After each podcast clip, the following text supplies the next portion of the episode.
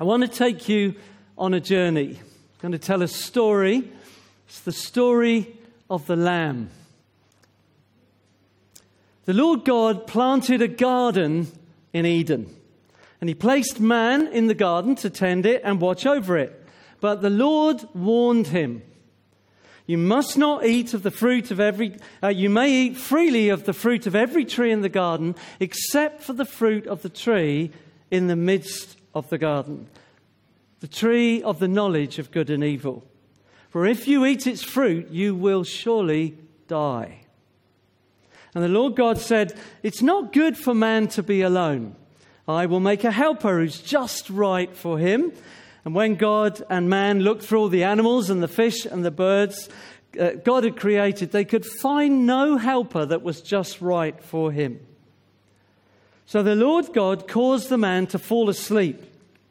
And he took from the man's side one of his ribs. And he brought it, and he brought her to the man.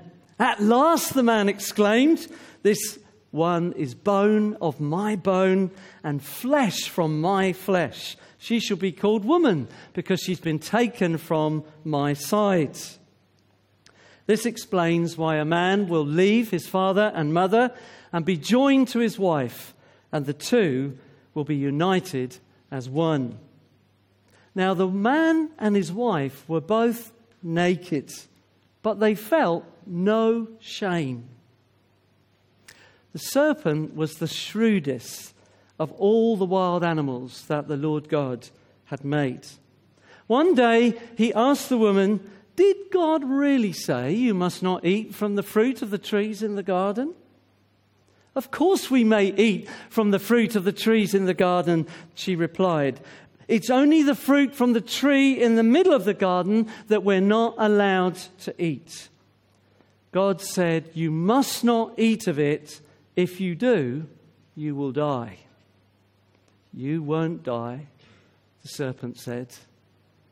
God knows that your eyes will be opened as soon as you eat it, and you will be like him, knowing both good and evil. This changed the woman's mind. She could see that the tree was beautiful and that the fruit looked delicious, and she wanted to have the wisdom that it would give her, so she took some of the fruit and ate it. Then she gave some to her husband who was with her, and he ate it too. At that moment, their eyes were opened, and suddenly they felt the shame of their nakedness. So they got some fig leaves and they sewed them together to cover themselves. Later that evening, when the cool evening breeze was blowing, the man and his wife heard the Lord God walking about in the garden, so they hid from him among the trees. Then the Lord called to the man, Where are you?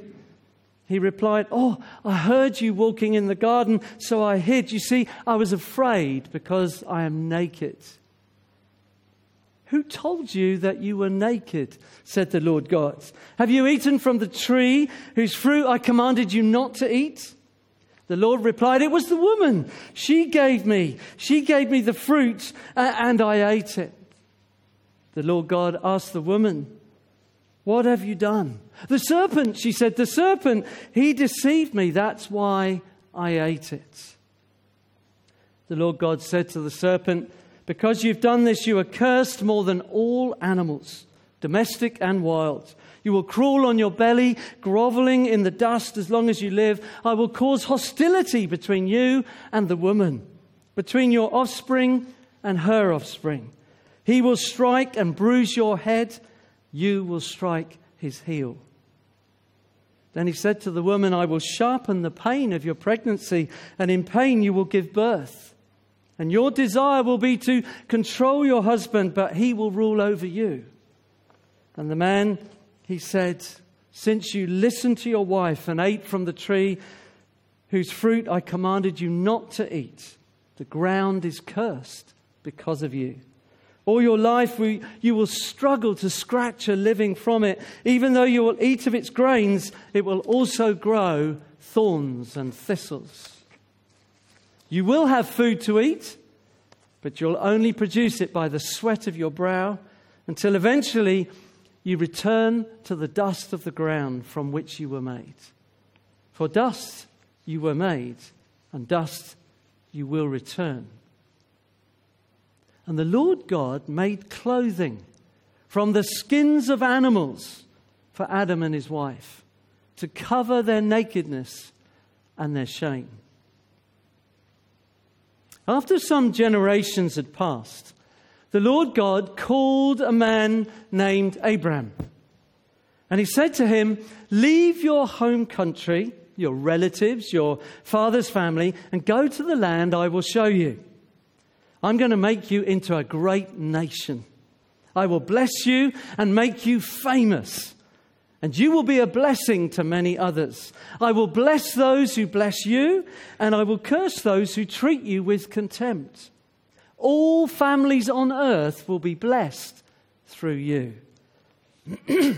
now, Abraham and his wife Sarah didn't have any children. Humanly, they were too old for this to happen.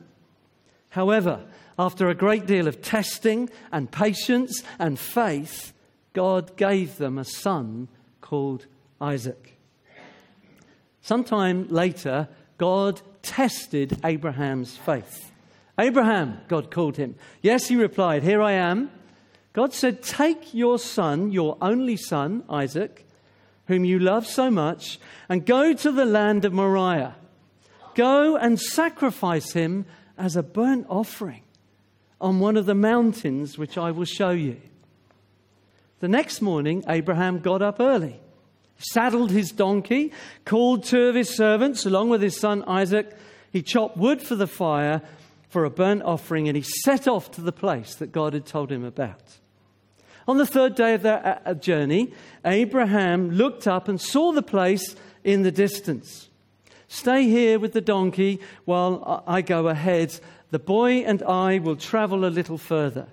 We will worship there and we will come right back. So Abraham placed the wood for the burnt offering on Isaac's shoulders, while he himself carried the fire and the knife.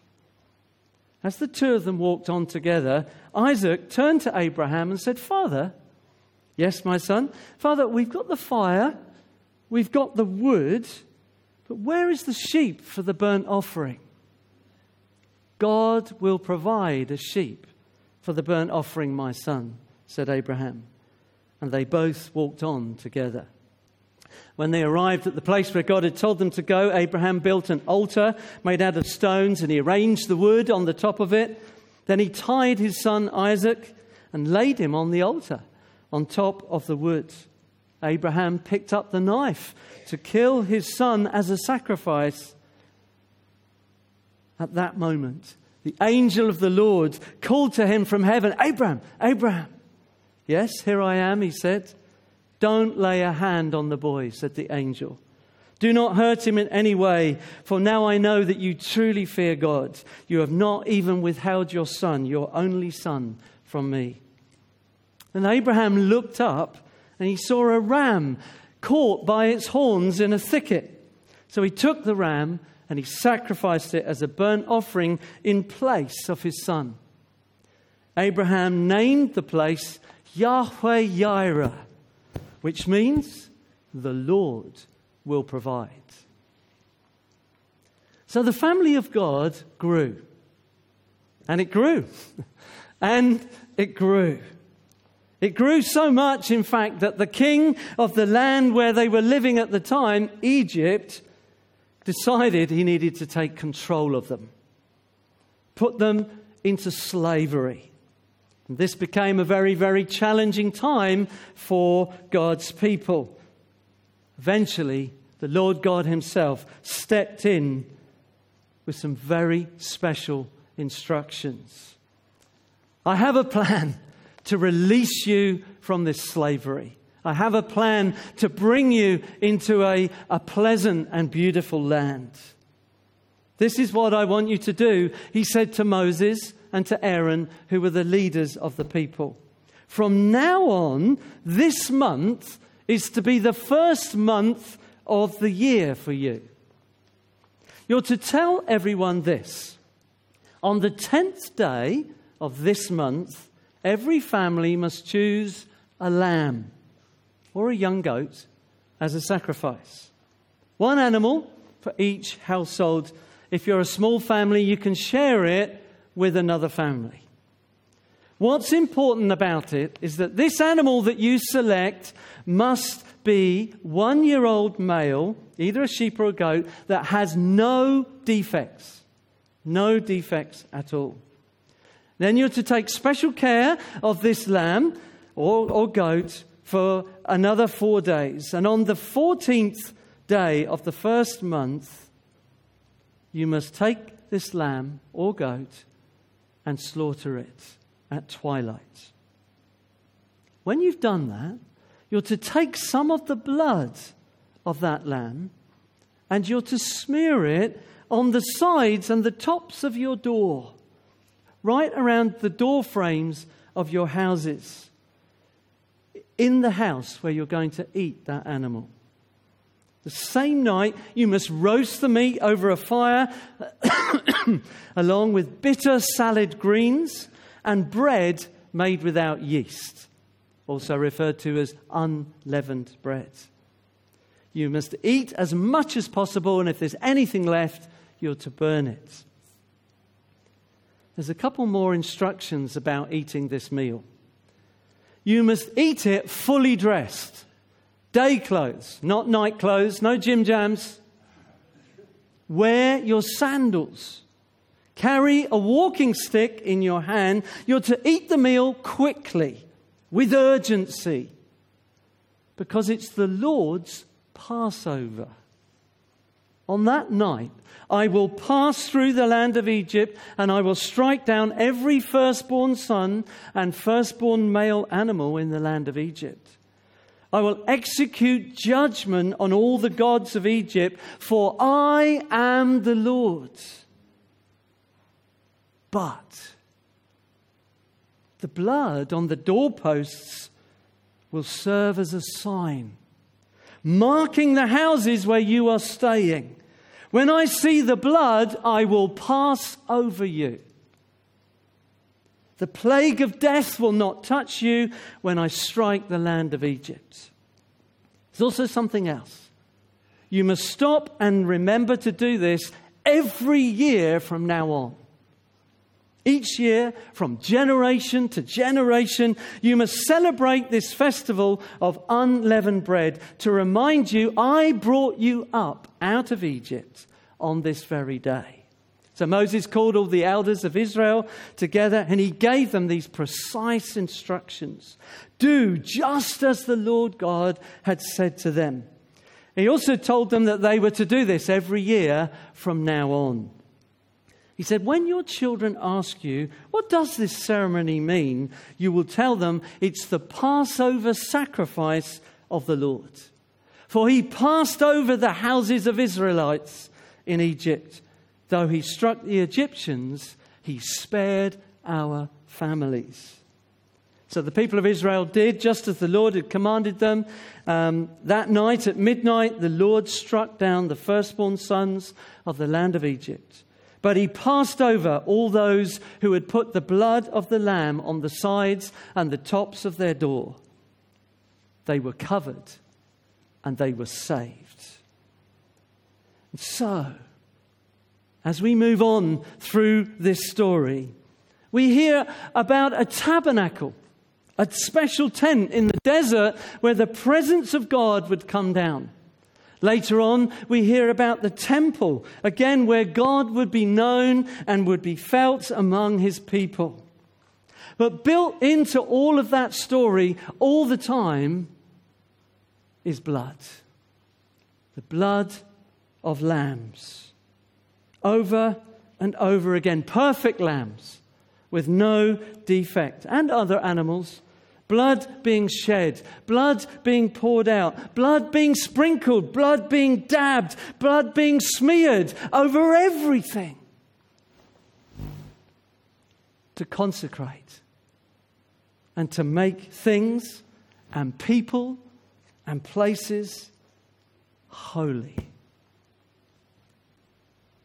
But it was only ever a moment. Because that original sin kept infecting and infecting and infecting over and over again. So the offerings of blood needed to be given over and over again. Daily offerings of blood, weekly offerings of blood, monthly offerings of blood, yearly offerings of blood. But even though that original sin was so separating, so corrosive, so corrupting. God, our Father, our Creator, our Maker, our Sustainer, longed for the price to be completed. He longed for the price to be paid in full, longed that that broken relationship would be restored. And so, along with the priests and the sacrifices, he sent prophets prophetic messengers, both to call people back, but also to let them know a Savior was coming. A Savior was coming. But this would be no mighty military warrior. This would be a suffering Savior. One such prophet was Isaiah He spoke powerfully about this suffering Savior. And again, the thread of the Lamb is picked up. Isaiah said of him, My servant grew up in the Lord's presence like a tender green shoot, like a root out of dry ground. There was nothing beautiful or majestic about his appearance, nothing to attract us to him. He was despised and rejected, a, a man of sorrows and acquainted with deepest grief. We turned our backs on him. We looked the other way. He was despised. We didn't care. Yet it was our weakness he carried. It was our sorrows our sicknesses, our disease that weighed him down. We thought his troubles were punishment for God, a punishment for his own sins. But he was pierced for our rebellion, crushed for our sins. He was beaten so that we could be whole. He was whipped so that we could be healed. All of us, like sheep, have strayed away. We've all left God's paths and we've gone our own paths. Yet the Lord laid on him the sin of all of us. He was oppressed and treated harshly, yet he never said a word. He was led like a lamb to the slaughter.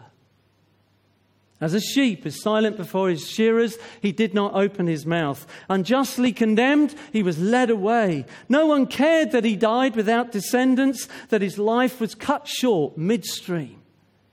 He was struck down for the rebellion of God's people. He'd done no wrong, he deceived no one, but he was buried like a criminal, put in a rich man's grave. But it was the Lord's good plan to crush him and cause him grief. Yet, yet, when his life is made an offering for sin, he will have many descendants. He will enjoy a long life, and the Lord's good plan will prosper in his hands. When he sees all that is accomplished by his anguish, he will be satisfied. Because of his experience, my righteous servant will make it possible for many to be counted righteous, for he will bear all their sins. So the people waited, and the blood kept flowing. And they waited and the blood was sprinkled, and they waited, and the blood was dabbed and wiped and smeared over everything until one last prophet appeared John the Baptist, coming out of the desert with a loud shout Repent! Get ready! Repent of your sins, turn to God, for the kingdom of heaven is near. It's going to appear any moment now. One of the things that John was called to do was to baptize people. He was calling them to be washed, to be plunged under the river, to display repentance, to display a turning to God. And long lines of people were queuing up to be baptized. One day, while John was baptizing all the people, Jesus the Messiah, the promised Savior, came walking along the riverbank. John saw him. He stopped mid flow. I hope somebody wasn't under the water at the time. Look, he said, the Lamb of God who takes away the sins of the world. He's the one that I spoke about. He's the one I said who came before me. He's far, far greater. He's beyond me and past me. He's the one I spoke about. Jesus stopped right in front of John and he asked to be baptized.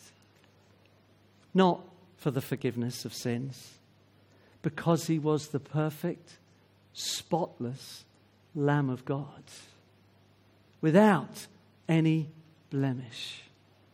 Why did he ask to be baptized? Because he came to please the Father, to bring joy and delight to the Father's heart through his obedience. For days afterwards, John would tell anyone who would listen, I saw the Holy Spirit descending like a dove from heaven and resting on him.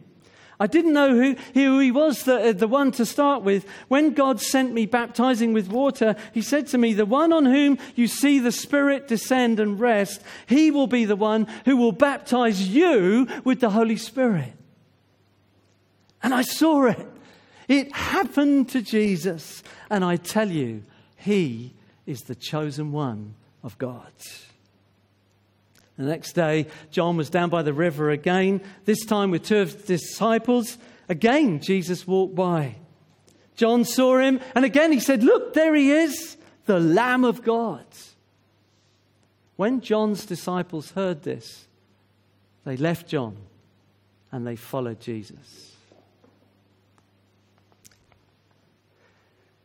Approximately three years later, it's the festival of unleavened breads, which is called the Passover.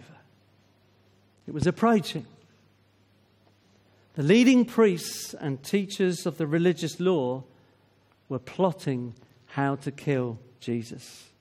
But they were afraid of how the people would react.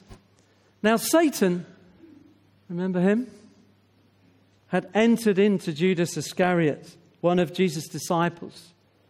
He went to the leading priests and captains of the temple guard to discuss how he might betray Jesus to them. They were delighted. They promised to give him money, so he agreed and began to look for an opportunity to betray Jesus so that they could arrest him when there weren't any crowds around. The festival of the unleavened bread had arrived. Passover lamb was being sacrificed. And Jesus said to Peter and John, I've made arrangements. I want you to go ahead and prepare the Passover meal so we can eat it together. So they went off to the city and they found everything as Jesus had said. And they prepared the Passover meal there. When Jesus and his disciples had sat down together, he said to them, I've been very eager to eat this Passover meal with you. If you haven't got your emblems of communion, you might like to pick them up, just to have them in your hands right now. Very eager to eat this meal with you before my suffering begins. Because I tell you, I won't eat this meal again until its meaning is fulfilled in the kingdom of God. So he took a cup of wine, he gave thanks to God, and he said, Take this and share it among you. I won't drink wine again until the kingdom of God has come. Then he took some bread. You might like to take your bread. He gave thanks to God for it. He broke it into pieces and he gave it to the disciples, saying, This is my body, which is given for you. Do this in remembrance of me. After supper, he took another cup of wine and he said, This cup is the new covenant between God and his people, the new agreement which is confirmed in my blood. My blood, which is poured out as a sacrifice for you. You might like to take that cup in remembrance. There'll be opportunity to worship and to pray in just a few moments. We can pray for one another. Jesus crossed the Kidron Valley with his disciples. He entered an olive grove, grove of olive trees. He went off to one side, he knelt down to pray. Father, he said, if you are willing, please take this cup of suffering away from me. Yet I want your will to be done, not mine.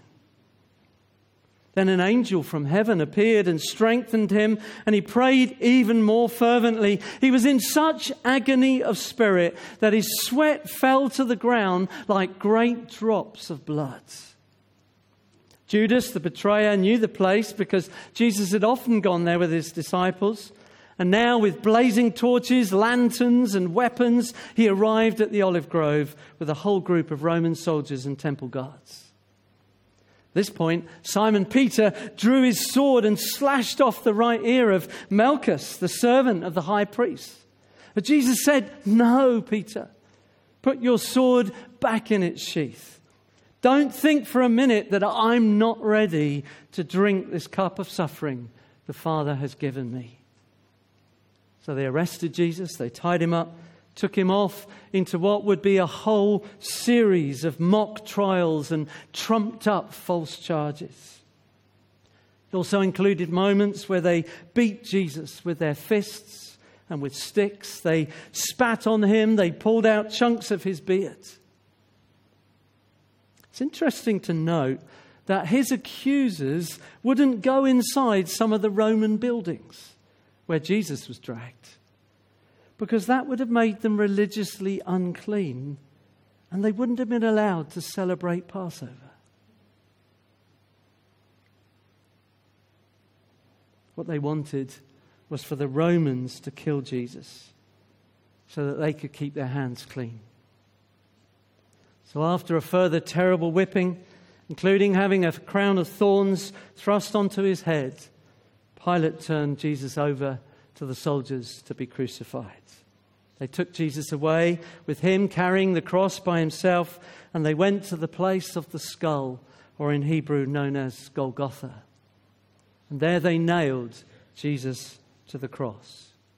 Two others were crucified with him, one on either side. Pilate posted a sign on the cross that read, Jesus of Nazareth, the King of the Jews. The place where Jesus was crucified was near the city, it was on a main road. And so the sign was written in Hebrew, Latin, and Greek so that as many people as possible could read it. The leading priests objected to Pilate. We said, We want you to change it from King of the Jews to He said he was the King of the Jews. Pilate replied, What I've written, I've written. Jesus knew that his mission was finished and so, to fulfill all things that had been written hundreds of years before, he said, I'm thirsty.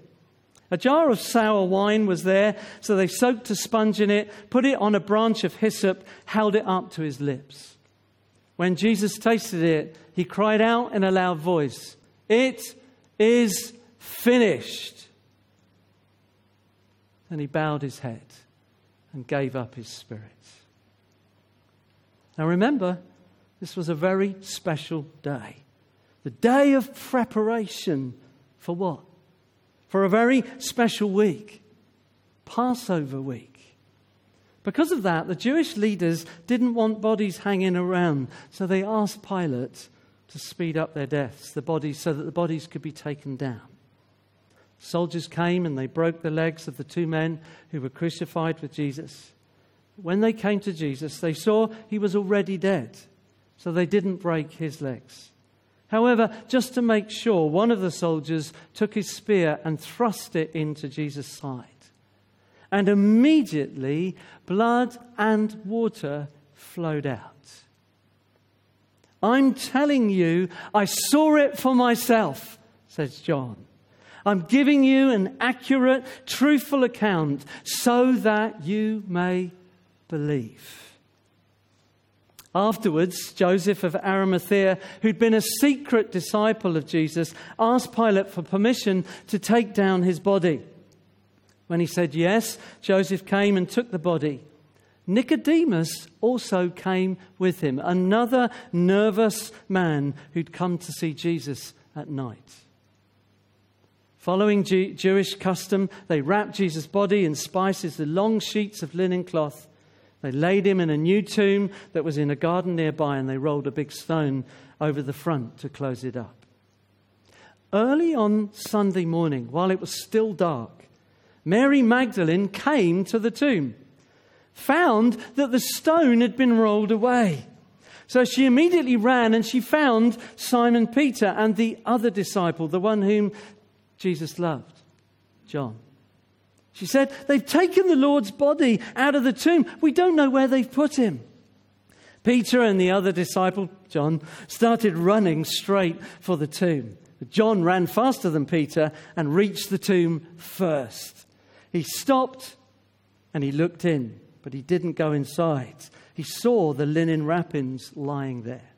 Peter arrived, puffing probably, and went straight in. He also noticed that there, there was a, another cloth that was folded separately, the one that had been on Jesus' head. It was separate from the other cloths. Then John also went in. He saw and he believed. Up to that point, they just had not understood all the prophecies where Jesus had said the Savior must rise from the dead. Then they went home. But Mary stayed. Standing outside the tomb crying, she looked in and saw two angels in white, one sitting at the head and one sitting at the foot of where Jesus had been. Dear woman, why are you crying? The angels asked her. Because they've taken my Lord away, she said. I don't know where they've put him. As she turned, she saw someone else standing there. It was Jesus. But she didn't recognize him. Dear woman, why are you crying? He asked her. Who are you looking for? She thought he was the gardener. She said, Lord, sir, she said, if you've taken him away, tell me where you've put him and I'll go and get him.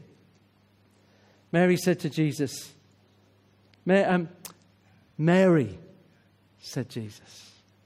She turned. She cried out, Rabboni, teacher.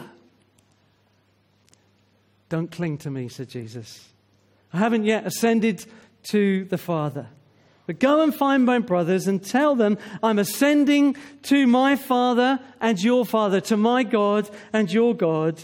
Mary raced off and found the disciples. She said, I've seen the Lord. And she gave them his message. Coming into land. Sometime later, there was a man named Philip. He was one of the first church leaders and the angel of the Lord said to him, Go south on the desert road that runs from Jerusalem to Gaza. So he started out, and as he was on his way, he met the treasurer of Ethiopia, a man of great authority under Candace, the queen of Ethiopia. This man had gone all the way from Ethiopia to Jerusalem to celebrate the Passover. Now he was going home. As he sat in his carriage, he was reading aloud from the book of Isaiah. Holy Spirit said to Philip, Go over and walk alongside that carriage. Philip ran over, heard the man reading from the prophet Isaiah. Philip said to him, Do you understand what you're reading? The Ethiopian man said, How can I unless someone explains it to me? He said, he said to Philip, Please, would, would you come up into the carriage and sit here with me? Now, guess what the passage of scripture that he was reading from Isaiah? He was led like a sheep to the slaughter. As a lamb is silent before his shearers, he did not open his mouth. He was humiliated and received no justice. Who can speak of his descendants? For his life was taken from the earth. This senior government official from Ethiopia turned to Philip and said, Tell me, was the prophet talking about himself or someone else? So, beginning with this very scripture, Philip told him the good news about Jesus. As they rode along, they came to some water. The Ethiopian said, Look, here's some water. Is there anything that should stop me from being baptized? So he ordered the carriage to stop. They went down into the water, and Philip baptized him. As they were coming up out of the water, the Spirit of the Lord snatched Philip away. And the Ethiopian never saw him again, but he went on his way, joyfully giving thanks to God. When John was a much older man, he was made to live on a remote island because he was a disciple of Jesus. He spent many hours praying and worshiping, and the Holy Spirit showed him amazing pictures and visions and dreams, many wonderful and awesome things. Here's just one that helps us to know what happened to the Lamb. Then I saw in the right hand of him who sat on the throne a scroll with writing on both sides and sealed with seven seals. I saw a mighty angel proclaiming in a loud voice, Who's worthy to break these seals and open the scroll? But no one in heaven or earth or under the earth could be found who was worthy to open the scroll or even look inside of it. And I wept and I wept because no one was found who was worthy to open the scroll or look inside it. Then one of the elders said to me, Don't weep. See, the lion of the tribe of Judah, the root of David, has triumphed. He is able to open the scroll and its seals. Then I saw a lamb, looking as if it had been slain standing in the center of the throne, encircled by four living creatures and elders. The Lamb had seven horns and seven eyes, which are the seven spirits of God sent out into all the earth. He went and took the scroll from the right hand of him who sat on the throne. And when he'd taken it, the four living creatures and the 24 elders fell down on their faces before the Lamb. Each one had a harp, and they were holding golden bowls of incense which are the prayers of all God's people. And they sang a new song You are worthy to take the scroll and to open its seals because you were slain. And with your blood, you have purchased men and women from every tribe, people, language, and nation. You have made them to be a kingdom and priests to serve our God, and they will reign on the earth. Then I looked and heard the voice of many angels, numbering thousands upon thousands, 10,000 times 10,000. They encircled the throne, the living creatures and the elders. In a loud voice, they said, Worthy is the Lamb who was slain to receive power and wealth and wisdom and strength and honor and glory and praise. Then I heard every creature under heaven and on earth and under the earth and on the sea and all that is in them, saying, To him who sits on the throne and to the Lamb be praise and honor and glory and power forever and ever. The four living creatures said, Amen.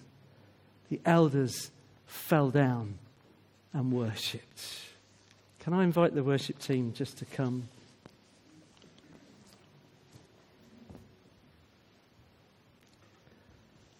So, friends, I invite you to be truly glad. There is wonderful joy ahead. Even though you may have to endure trials for a little while, these trials will show that your faith is genuine. It's being tested like fire tests and purifies gold. By the way, your faith is far more precious than pure gold. So when your faith remains strong through many trials, it will bring you much praise and glory and honor on the day when Jesus Christ is revealed again to the whole world. You love him, even though you've never seen him. And though you do not see him now, you trust in him and you rejoice with inexpressible and glorious joy.